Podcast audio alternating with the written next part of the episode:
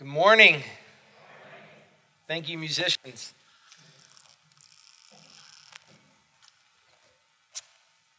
If you have your Bibles, go ahead and turn in them to Mark chapter 2. Mark chapter 2.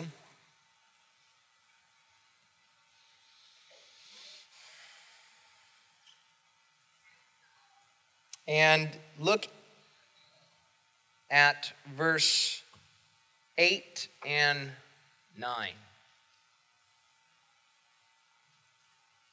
Mark chapter 2, verses 8 and 9. Congratulations, Johan and Maggie. Now, you know I'm around the corner, okay? So if you need anything, do not come knocking at my door. I've got too many kids already. You have made the bed, now you have to lie in it. But congratulations.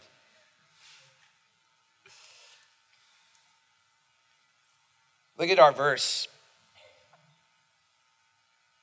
And immediately, Mark loves that word for some reason. Immediately. And immediately, Jesus, perceiving in his spirit that they thus questioned within themselves, said to them, Why do you question these things in your heart? Which is easier?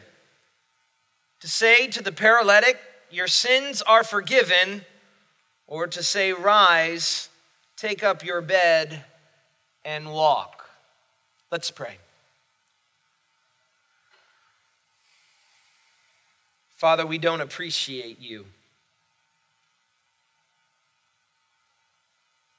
I know I don't. I know sinful man can't appreciate you the way we ought to appreciate you. We look beyond the handiwork of your creation, the beauty that we see in all of the world's order, the way you have so graciously providentially moved history to our benefit that we might be partakers of what is, Lord God, by your grace alone, the greatest nation on earth. That, Lord, our poverty would be riches in all other countries. And Lord, we have taken for granted your word and our faith. And it is my hope, Lord, that you will speak through these sermons, that, Lord, we will do as a church what is essential to strengthening our faith so that we might be a church who does not need to be ashamed, who rightly divides the word of truth, and who is confident in their faith. Lord, I pray that you would give us ears to hear hearts to believe, brains to think, and hands and feet to do to make us a complete person in the faith. And we pray these things in Jesus' name. Amen. The reason for this series is simple Christians have, ever since the beginning of the 20th century, that is, the 20th century, 1900s, presuppose that their faith doesn't need to be explained. We simply say we have our beliefs and we don't need an explanation for it. You know, many of us have experienced, those of you who grew up in the church, what it is to be a young person who hears something in a sermon and not understand how that can be possible. Maybe when you grow up or when you first come to the faith, you really do wonder do we actually believe in talking snakes, floods in the world so big that it required a boat and a man to build it for decades? Do we really believe that there was a virgin who conceived a child apart from the normal sexual union between a man and a woman?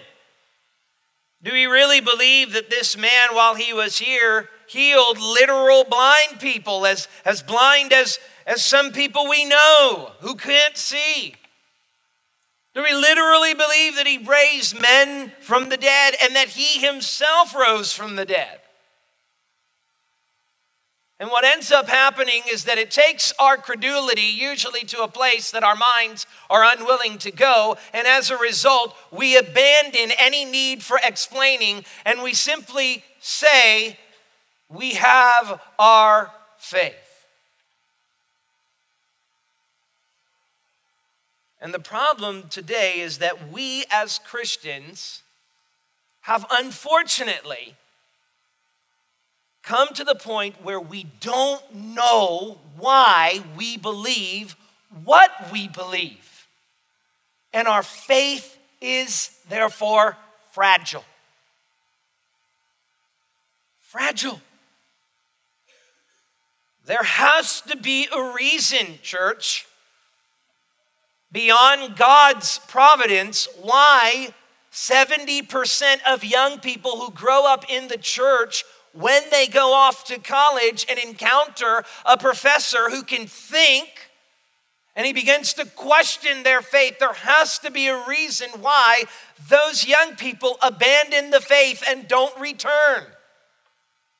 And I know why it is. I know that young people who, at that moment, and I'm, not blaming them for this, this is a biological truth, at the moment of their sexual peak, are sent off to institutions in co ed dorm, dorm rooms and see beautiful people of the opposite sex and some of the same sex and desire them sexually. They desire their freedom to experiment with drugs and with alcohol to consider other things and other possibilities about the world that they've never considered. And the temptation is great. And then they walk into a classroom where their professor gives them the worldview that will condone every sinful desire they have. There is no God then all things become permissible. Church, we are failing miserably at explaining why we believe what we believe. We are lazy in America about our faith. We have said that our faith is based in feeling. And let me tell you something don't base anything on feeling. Listen to me. Feelings come and go. Yes, feeling feels good. But feeling cannot sustain you, it cannot sustain your marriage. My father had a very interesting philosophy. Whenever you begin to feel like you needed a new car, he would say, Go and have your old car washed. The feeling for the new car will go away. That's what some of you need to do with your marriage. Husbands, you need to go take a bath because you are stinky. And that's why your wife doesn't want to be with you. In a real sense, you need to get your stuff together. You need to remember the wife of your youth, as Solomon said, and to embrace her and to love her and to rekindle that flame. Any, anybody knows who, who sets fires? You know, in South Florida, we don't set fires a lot. That one night a year where it gets below 70, we take some wood. We don't even know what we're doing. We got to look at YouTube and figure out how to light this thing. How do you do it again? I'm a master at lighting fires now. And I'm not a pyromaniac, but I do like to light fires in our backyard. And so, in, a place, by the way, in a, in a fireplace. but anybody knows that the fire doesn't last forever. And it begins to get dimmer and dimmer and dimmer. And you got to go get another log and put it on the fire so that it'll get that energy back. This isn't a sermon about marriage, it's a sermon about your faith. You need to put some fire back on the logs of your faith. And let me tell you, you're not going to do it by feeling alone. You have to get up, grab the log, and throw it in the fireplace. You have to get active. You have to do something other than waste your time in the tabloids and in Netflix. You have to begin to study and know your faith. Listen to me. I am not preaching a legalistic message. I am telling you that what you believe matters. And in those times of greatest struggle, you need to have a firm foundation in your faith. And if you think you're firm, you're not. Think about others who rely on you, dad. Children who don't know the answers to life's greatest questions, who need you to answer them. And if you don't, someone else will. I praise God that I have a father who answered my questions. And when he couldn't answer him, he said, I can't answer that. Give me a couple days. We'll get back to you. Listen to me. Who wins these games today, these NFC championship and AFC championship, will not matter. But what you believe about Jesus Christ does.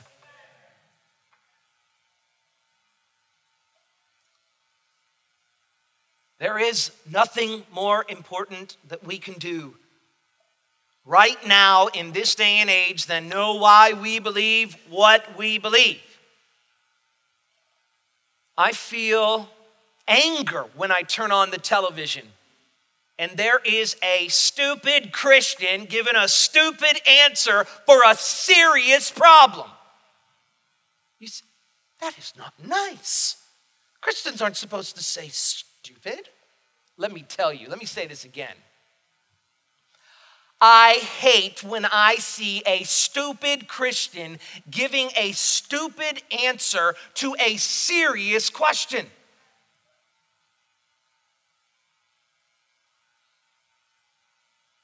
Why did 100,000 people die in a tsunami? Oh, because they're an immoral nation. What? The Word of God says, Do you think that they were worse sinners than you? Unless you all repent, you shall all likewise perish. We don't think anymore. We just turn our brains off and we allow them to go on autopilot with stupid Christian cliches. But that's not the church we want to build. We say we're going to grow together, and this year we are going to focus on our minds. Because you can't do what you don't know.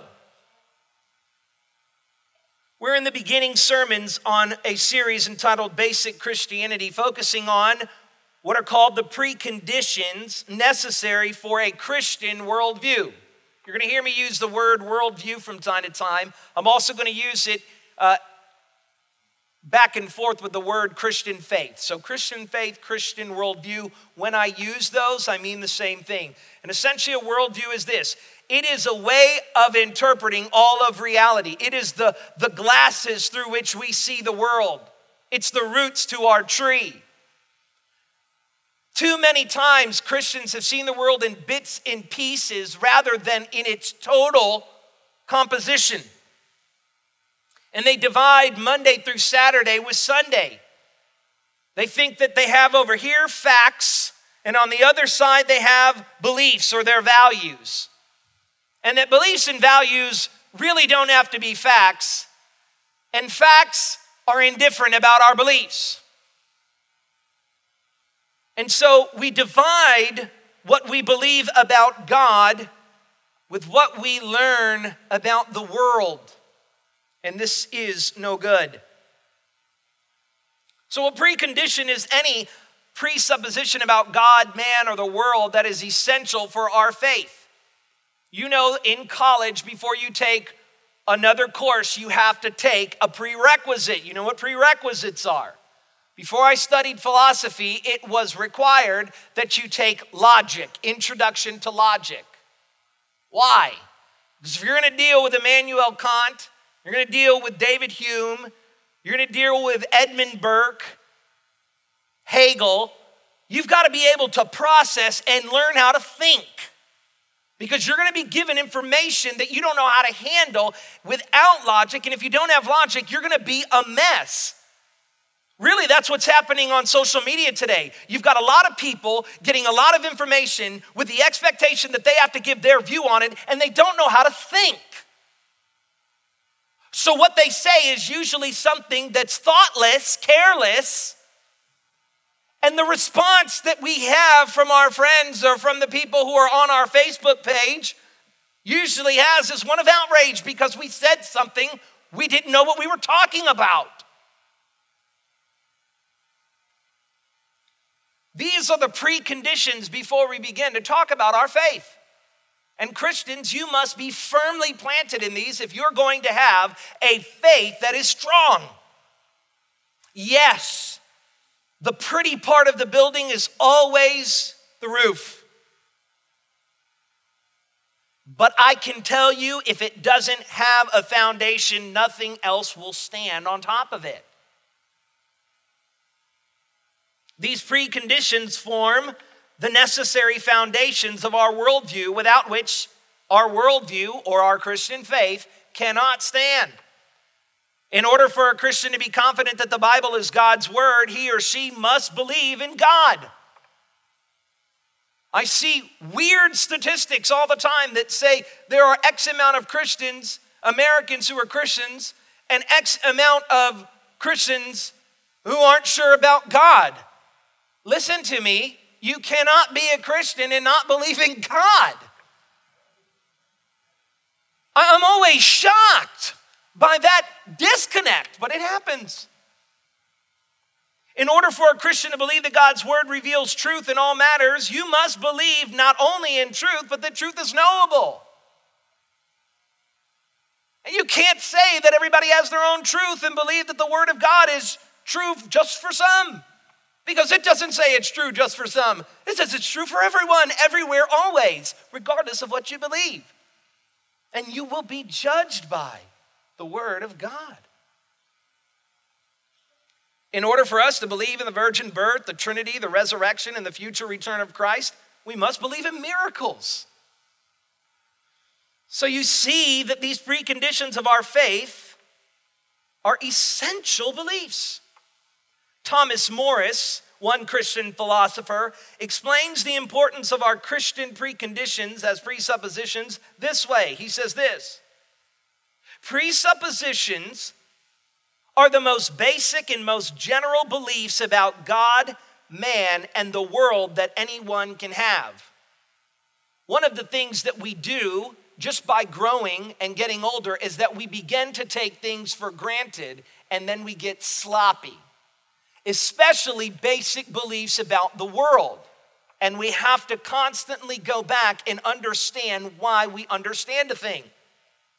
Listen to what he says. He says these presuppositions are not usually consciously entertained, but rather function as the perspective from which an individual sees and interprets both the events of his own life and the various circumstances of the world around him.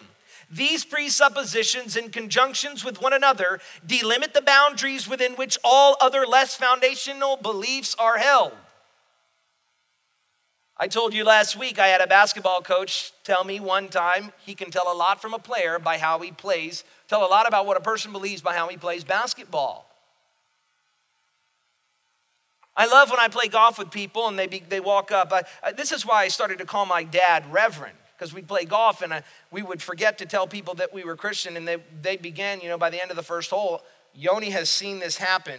Johan was there when it happened one day. Some guy just went into a, he just started cussing God. I mean, because he, he's bad at golf, so now it's God's fault. Okay.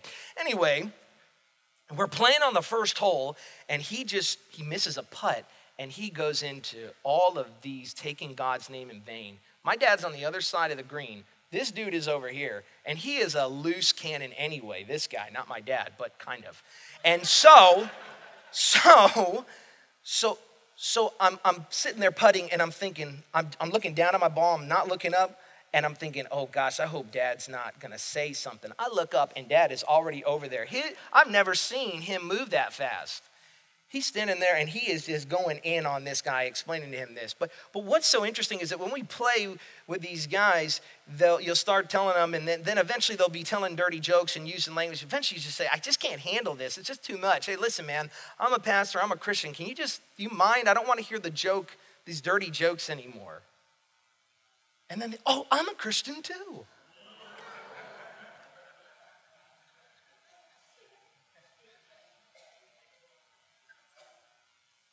And what I'm saying is, your beliefs are demonstrated by how you act. But these preconditions for our faith is not usually consciously entertained, but is typically an unconscious presupposition about God and man and the world. However, when the foundations of our fundamental beliefs are not readily understood and firmly in place, the rest of our faith sits dangerously unstable, ready to topple at the slightest crack in our foundation. A couple Christmases ago, one well known American evangelical pastor was criticized for making a comment about his uncertainty of the virgin birth or the virgin conception, to be more accurate. To be fair, the pastor came out shortly after the comment and reaffirmed his belief in the incarnation of Christ. But this is really secondary to my point. The pastor said, in his comment if a person can predict his own death and resurrection, speaking of Jesus, he said, I'm not at all concerned about how they got into the world. That's what the pastor told his church of over 35,000 people. It's not who you're thinking. Now, being on this side of the pulpit, I have a lot of grace for pastors. We often say things that are misunderstood and misconstrued, and it is incumbent upon you where you misunderstand us that you come and ask us what we mean when we said such and such. You have to show grace. Too many Christians are quick to leave churches when it doesn't go the way they want it to. You have to stop that. You have to stop. There are no perfect churches, and there are no perfect pastors. You know how I know that? Because there aren't any perfect congregations either. I only heard two amens. I'm a perfect congregant. You're not. We have to show grace if we're going to get through this world. Amen. Okay. We have to be gracious. And so I want to be gracious to this fellow, but that's not my issue. My concern is why he made that statement at all. Why would the pastor assume that prophecy and resurrection are possible, but virgin conception isn't? Why would he accept one miracle and not another? Right? It doesn't make sense. And so we have to stop and look at these things and just ask the beginning question does it even make sense? It is my opinion that had his foundational beliefs been strong, he would never have made such a mistake in calculated error. This morning, I want to talk to you about the second precondition of the Christian worldview that is, the belief in miracles. I want to define what a miracle is and explain why miracles A are true, B, how they relate to God's work in the world excuse me, B, uh, uh, define miracle. B, explain why they're true. C, I want to explain how miracles relate to God's providence in the world. And finally, I want to show you the purpose of miracles. Here is my propositional belief about miracles the belief in miracles is a fundamental precondition for all the core beliefs of Christianity. The creation of the world, prophecy, virgin conception, resurrection, and even the regeneration of the sinner. We cannot simply separate stories of talking snakes and floods and virgins conceiving and dead men coming back to life without undermining the weightier matters of our faith. I'm saying that our belief in miracles is essential if we are going to believe the weightier matters of our faith, namely the salvation of our souls. Let's look first at what a miracle is. I want to define this. A miracle is not you going to Aventura Mall at Christmas time and getting a parking space at the very front of Macy's. I know you think it is, it's not. And when you say that to lost people, they think you're crazy. And when you say it to me, I do too. It's not a miracle. It's not. A miracle is an act of God that occurs in the space and time continuum of the natural realm and cannot be produced by physical laws and or physical material. Give that definition again. A miracle is an act of God that occurs in the space and time continuum of the natural realm and cannot be produced by physical laws and or physical material. In other words, the reason why you got that parking space at the front of Macy's is because the old person who got there earlier than you did pulled out. We don't need to call Ripley and say, You won't believe what happened. Not only do you downplay miracles, but you even downplay natural realm and natural physical sciences.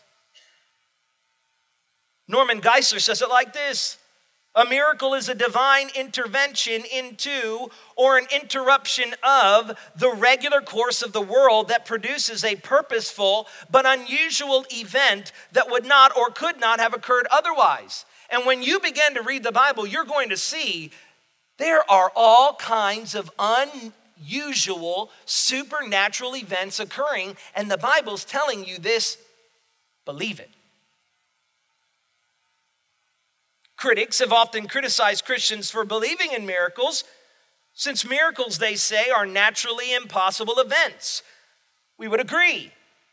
But what the critic is defending is actually what Christians believe already namely that the laws of nature are always in effect, and that mathematics, scientific observation, and logic are always at play. That is precisely the condition that must be met in order for us to recognize an event as miraculous. In other words, we have to know how the world behaves and how nature behaves in order to say it doesn't behave like that.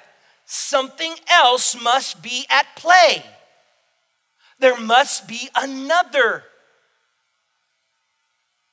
If somebody starts moonwalking across the lake, we know that either that lake is frozen or he is walking on wood that we can't see but once we examine that the lake is neither frozen and there is nothing underneath and he's walking on water, that is naturally impossible because we know the world.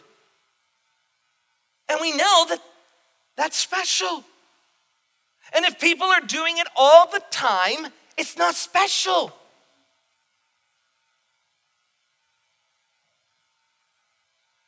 A miracle is an unnatural event meaning that if miracles were common and they were part of the natural world, there would be no way of knowing what a miraculous and or what is miraculous and what is natural.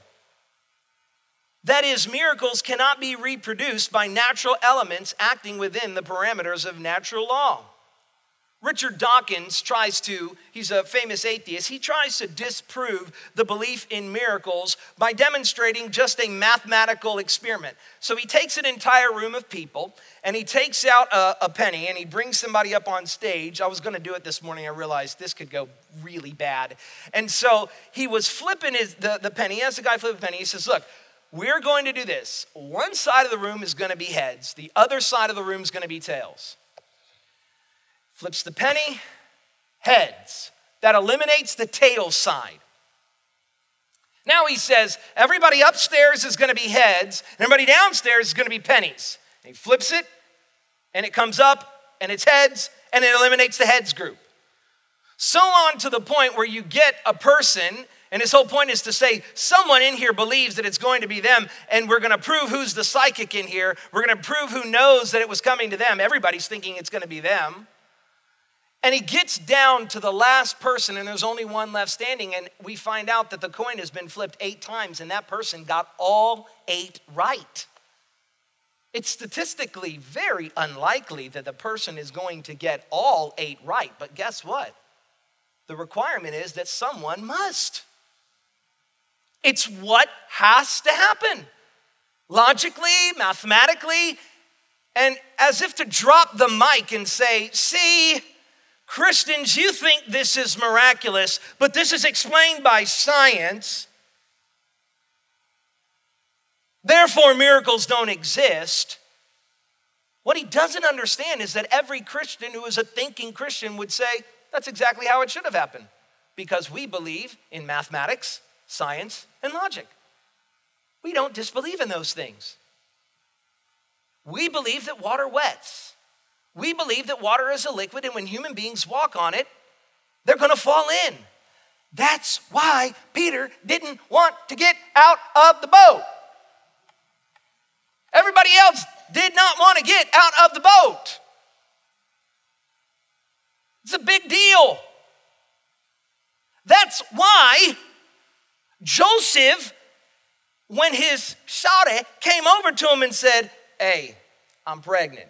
He didn't say, oh, that's cool, it must be from God. He what? Wanted to divorce her in private because he understands inserting tab A into slot B will produce babies, which apparently some people don't understand. We're finding that out.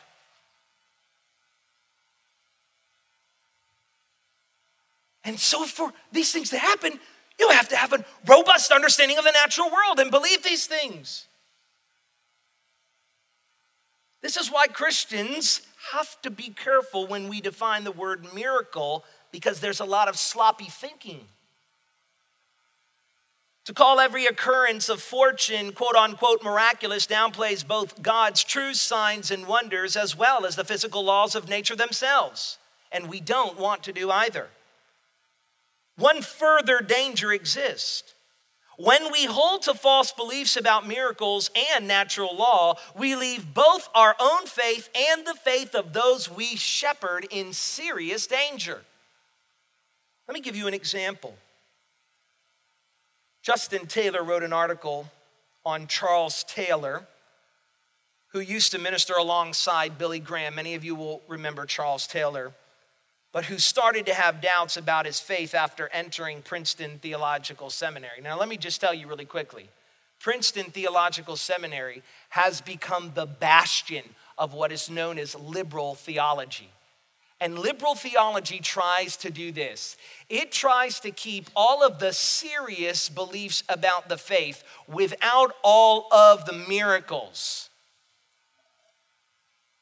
But what Charles Templeton realized and what many others have realized is if a man didn't really raise from the dead 2,000 years ago, you are still in your sins. That's what Paul said. If this really didn't happen, you're not saved. It's that serious. And so, why we're talking about this precondition is that your salvation hinges upon this presupposition that these things may happen. If there is no resurrection, 1 Corinthians 15, then our faith is in vain. What are we doing here if these things didn't really happen? Go surfing. Don't waste your time here. I may not tell you anything about how to get richer and thinner today. In fact, you might become so depressed when you hear about how sinful you are, you might gain 15, 20 pounds.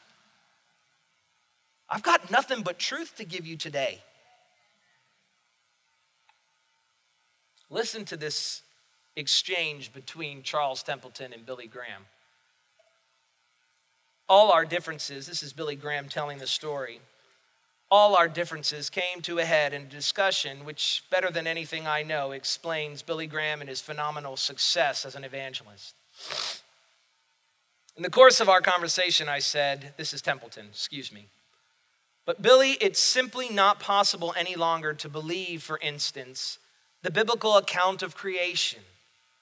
The world was not created over a period of days a few thousand years ago, which, by the way, not every Christian believes. Some believe it was created thousands, if not millions, of years ago. The world was not created over a period of days, a few thousand of years ago. It was evolved over millions of years. It's not a matter of speculation, it is a demonstrable scientific fact, says Templeton. I don't accept that, Billy said. And there are reputable scholars who don't. Who are these scholars? said Templeton. Men in conservative Christian colleges? Most of them, yes, said Billy. But that's not the point. I believe the Genesis account of creation because it's in the Bible. I've discovered something in my ministry, said Billy. When I take the Bible literally, when I proclaim it as the Word of God, my preaching has power. I would say he is right. When I stand on the platform and say, God says, or the Bible says, the Holy Spirit uses me, again, I would say, Amen. There are results. Wiser men than you or I have been arguing questions like this for centuries. And here's where I go away from agreeing with Billy. He says this I don't have the time or the intellect to examine all the sides of the theological dispute. So I've decided once for all to stop questioning and accept the Bible as God's word. But Billy, said Templeton, you cannot do that. You don't dare stop thinking about the most important question in life. To which I say, Mr. Templeton, the atheist, you are correct. Do it and you begin to die. I can tell you this your faith will begin to die. It is statistically provable. There was a day when this entire church was filled with people. We're one. Do you know that 70% of churches have less than 100 people in their church? 70%. The church has shrunk. They're saying that the church is growing by new converts at an average of 2.4%.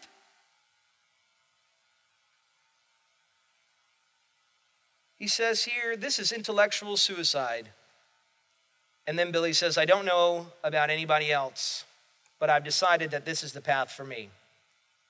Well, let me ask this question Are miracles true, or are they just a belief?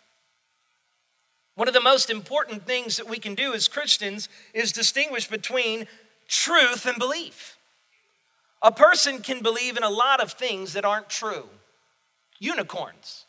Someone asked me one day, and I'm not gonna, I'm not gonna joke with you, for like 30 seconds, I had to make sure they don't exist, right?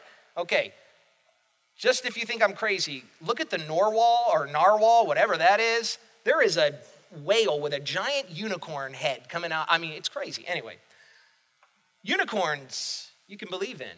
You can believe in leprechauns. You can believe that there's a pot of gold at the end of the rainbow. Go ahead and drive there. See if you find any gold. You could even believe that the Dolphins might win a Super Bowl.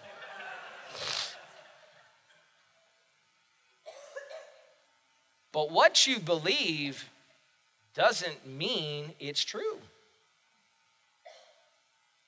Truth, on the other hand, does not rest on a person's belief. Two plus two equals four, whether you believe it or not. That check that you hand the bank teller that you say says $1 million says 562, and that's what you're getting. All squares are rectangles, but not all rectangles are squares, is true. And the Dolphins are never going to win a Super Bowl, is true. And it doesn't matter what you believe. Uh, at the beginning of every year on sports radio, they always say, just have faith. What's that going to do? I've had faith every year. No Super Bowl this year. Faith doesn't, no, we're, we're talking about truth. Is it true? And where Brother Graham goes wrong is that he does not give Mr. Templeton a single reason why he should believe in Christianity, while on the other hand, the professors at Princeton have done nothing but give him reasons since he entered the seminary on why Christianity cannot be believed. You see, one group is willing to give reason, and the Christians who should be giving reason aren't because they have said, I've got faith, I don't need to give you reason. And by the way, I do believe that a person can believe in the truths of Christianity, they can believe in the points of faith and never know how to explain it and die and go to heaven. But as we learned last year, what did Peter say? If you're not increasing in knowledge, you are ineffective and unfruitful. And guess what?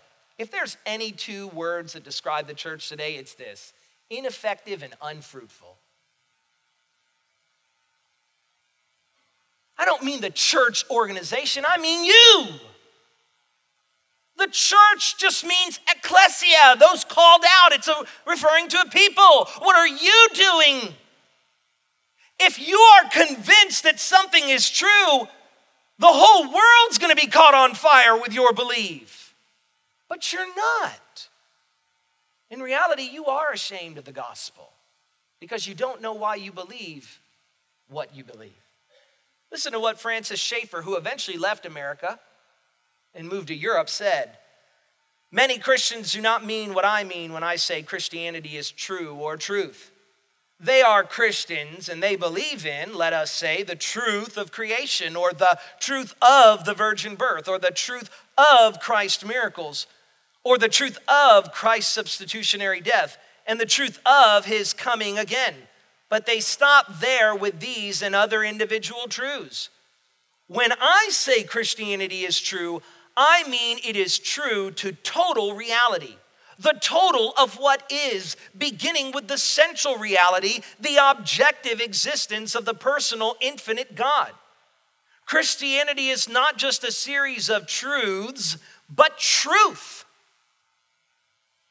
Truth about all reality. And the holding to that truth intellectually. That means you have to love God also with your minds and then in some poor way living upon that truth, the truth of what is. Christianity is truth. Stop saying you have your beliefs and I have mine. You don't believe that, Christian. At least you're not supposed to. You are supposed to believe that what you believe about God and His Word is truth. And it is not just true for me and false for you, or you have your own little t truth. Because truth doesn't operate that way. Many of us don't even know how to define truth. What is truth? Truth is what corresponds to reality, it's what is. Truth is real. Truth is absolute. And the truth is true for everyone, everywhere, always. I like vanilla ice cream. That statement is true for every one of you. Now, some of you are saying, oh, wait a minute, I like chocolate. No, listen to the statement. The statement is, I like vanilla ice cream. And guess what? If the question were to be asked to you, what do you believe about Mr. Summers or Pastor Summers? Does, what type of ice cream does he like? What type of ice cream do I like? Vanilla. And it's true for everyone. The truth is absolute. And your opinions about truth don't matter about truth. Christians must accept the truth of God's word and not stop understanding the world around them. That's where Graham goes wrong. As Augustine first said, we believe that we may understand. You should believe. No, you should not be seeking to see whether or not God's word is really true. No, no, no. Listen to me. Believe that it's true and expect it to be proven as such. Believe that it is true and expect it to be proven as such. Don't be afraid that someone is going to unearth the bones of Jesus. They're not. Let me ask you have they? Nope. And they're not going to. Believe it and continue to seek and explain. Don't be shocked when you find out. The best example of this would be that the universe began to exist. Do you know that for millennia, scientists believed that the universe was just always there? Philosophers believed it was just always there. But we know better. In the beginning, God created the heavens and the earth. That means there was a time when it was not, and then there was a time when it was. So it had to have a beginning. And guess what they found out in roughly 1920? The early 20th century, a little Catholic priest named Dominic Lemaitre took the equations of Einstein and what Einstein tried to hide, he unearthed and found that science and math and the laws of physics take us to a beginning point of the universe. And as one person said about that, as scientists were about to come upon the highest peak in scientific knowledge that the world had ever seen, they found that on the other side was a band of theologians sitting there saying, We knew this all along.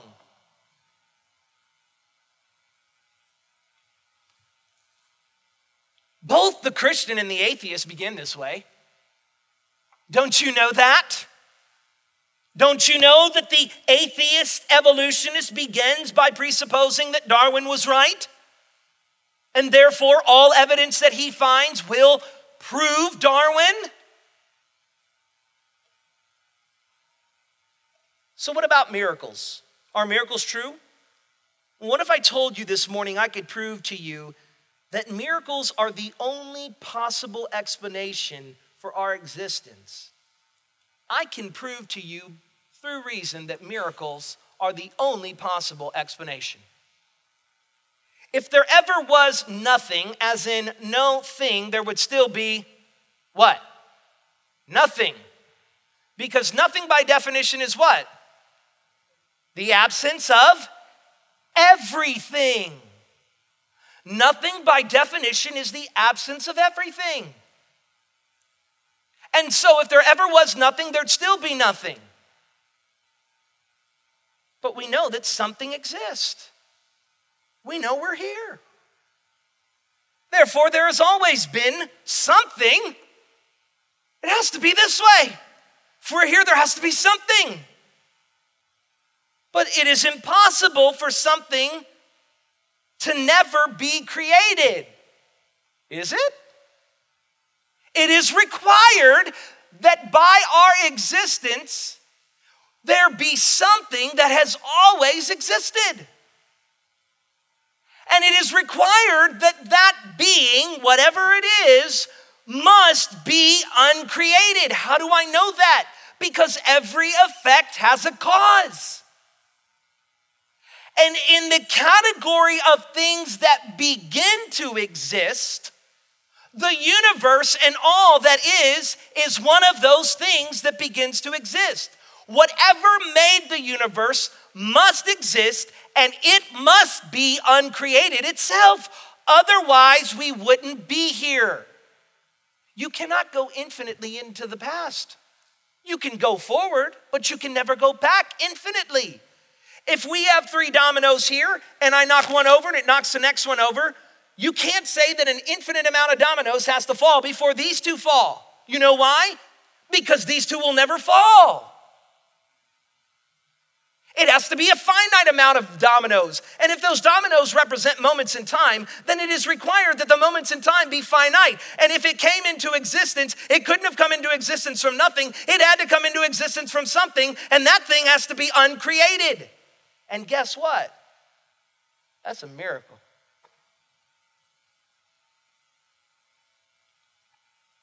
Christians, you don't have to abandon your brain to be a Christian. You don't have to leave your brain at the door.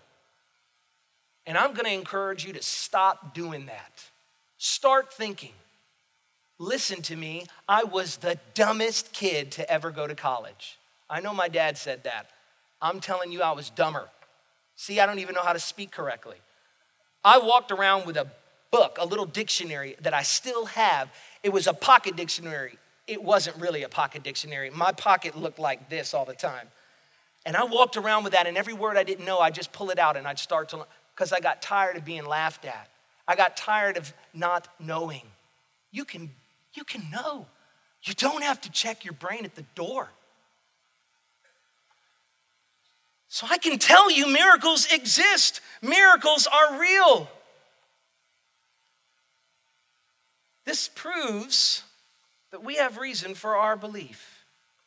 Finally, look at our passage this morning. What is the purpose of a miracle? I'm going to skip point three. That's for another time. I want to answer this question in conclusion. What is the purpose of a miracle? Let's go back to our verse and look at the beginning of the passage. So we know miracles are not only possible, but miracles are the only explanation for our existence. So then, when we read stories of miraculous happenings, we should not be shocked. Listen to what the Word of God says.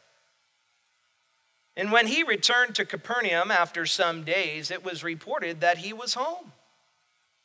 And many were gathered together, so that there was no room, not even at the door. Why do you think there were that many people in that house? I, I, they didn't come to hear his musings on life. They came so that their life may be better. That's why a lot of us come to church. We think, as human beings, that if you come here, you're going to get the answer to how to live your best life now. And let me tell you, this church will not do that. We are here to tell you how to be disciples of Christ. And should God, in His mercy, let that be your best life now in terms of success, that is His persuasion. They came to be better.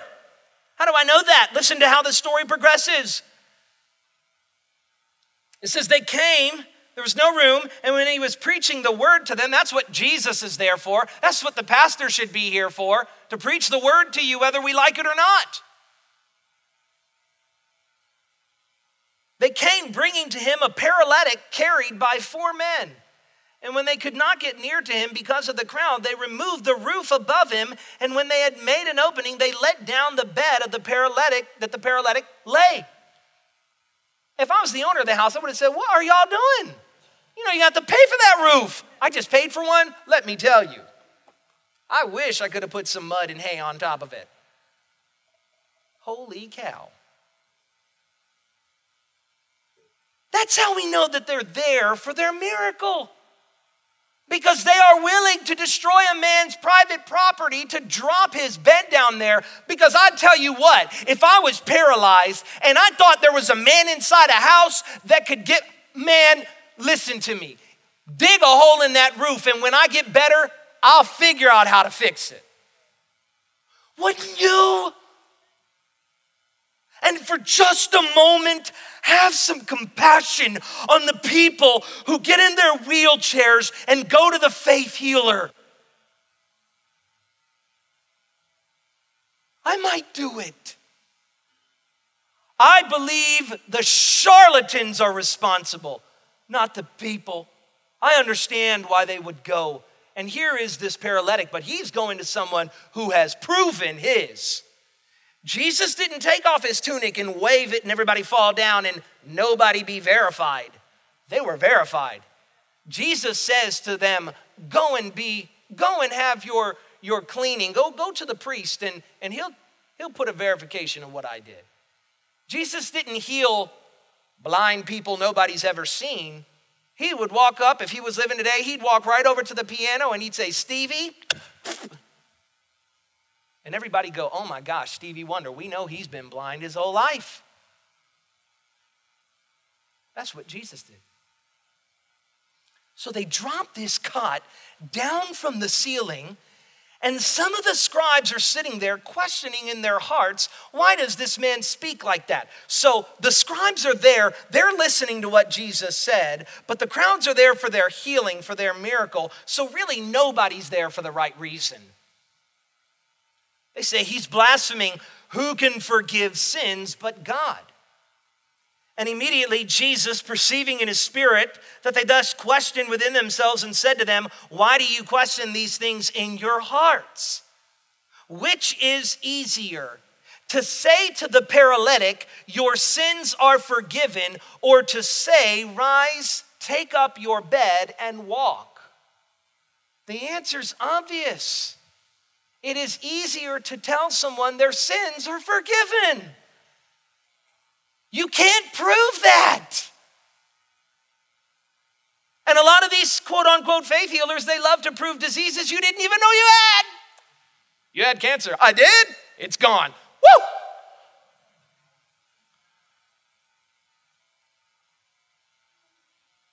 Jesus asked a very simple question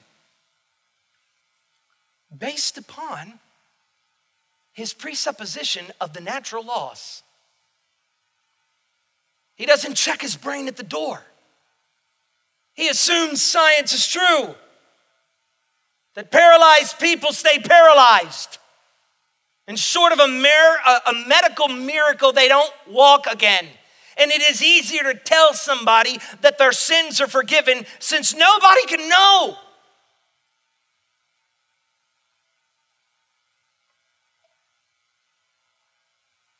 But that you may know that the Son of Man has authority on earth to forgive sins, he said to the paralytic, I say to you, rise, pick up your bed, and go home. And he rose and immediately picked up his bed. Now, just, just imagine for a second this paralytic is laying in a cot, and Jesus says to him, Your sins are forgiven. That paralytic must have been so disappointed. I didn't come for that. But Jesus says, Let me show you something. Rise and go. And immediately he picked up his bed and went out before all of them, so that they were all amazed and glorified God, saying, We never saw anything like this. You know what I'm afraid of, Christian, when you go chasing miracles? That you're more impressed with the ability to walk than with the fact that your sins are forgiven. The kingdom of God is not a circus. This is why he doesn't show his miracles, reveal his miracles to those who question him. Jesus is not here to juggle for your entertainment. He is here to forgive you of your sins. And the point of these miracles is not to show you how good He is, it is to show you that when He says to you, Your sins are forgiven if you believe in my name, that you can take that to the bank. I want to ask you do you believe in the lesser doctrine? The smaller doctrines of miracles, so that you might believe in the weightier doctrines of the faith? Paul encountered a group of people in Corinth who were liberal in their theology. They were reading on Twitter every night. They were reading on Facebook. They read Yahoo. They read the magazine in Publix that said the miracles are fraudulent. They watched History Channel that said these things are impossible. They read The God Delusion by Richard Dawkins. And they said, you know what? I still like the morals of the Christian faith. I'll hold on to it. And Paul came to them and he said, Let me ask you something. How can you believe that you're forgiven of your sins if you don't even believe that Christ raised from the dead? Christian, what matters in these miracles, what matters in this precondition, is the weightier matters of the faith. I can tell you this morning that if you will believe in Jesus Christ as your Savior, you will be forgiven of your sins. Why? Because the one who said that rose from the grave. Let's pray. Father, you are magnificent. You have not left us out in the dark. Your word tells us in the book of Acts that Jesus, after you rose from the dead, you went around and you gave many convincing proofs that when Thomas said to you, I will not believe until I see the scars in his hands and in his side, you, Jesus, so compassionately gave to him your hands and said, Take and believe. Jesus, you gave to the world all the evidence that it needs. You rose from the dead. And we know that if we have faith in you, if we are your disciples, we will have life not only in this one, but in the one to come. We praise you, God. Thank you. Amen.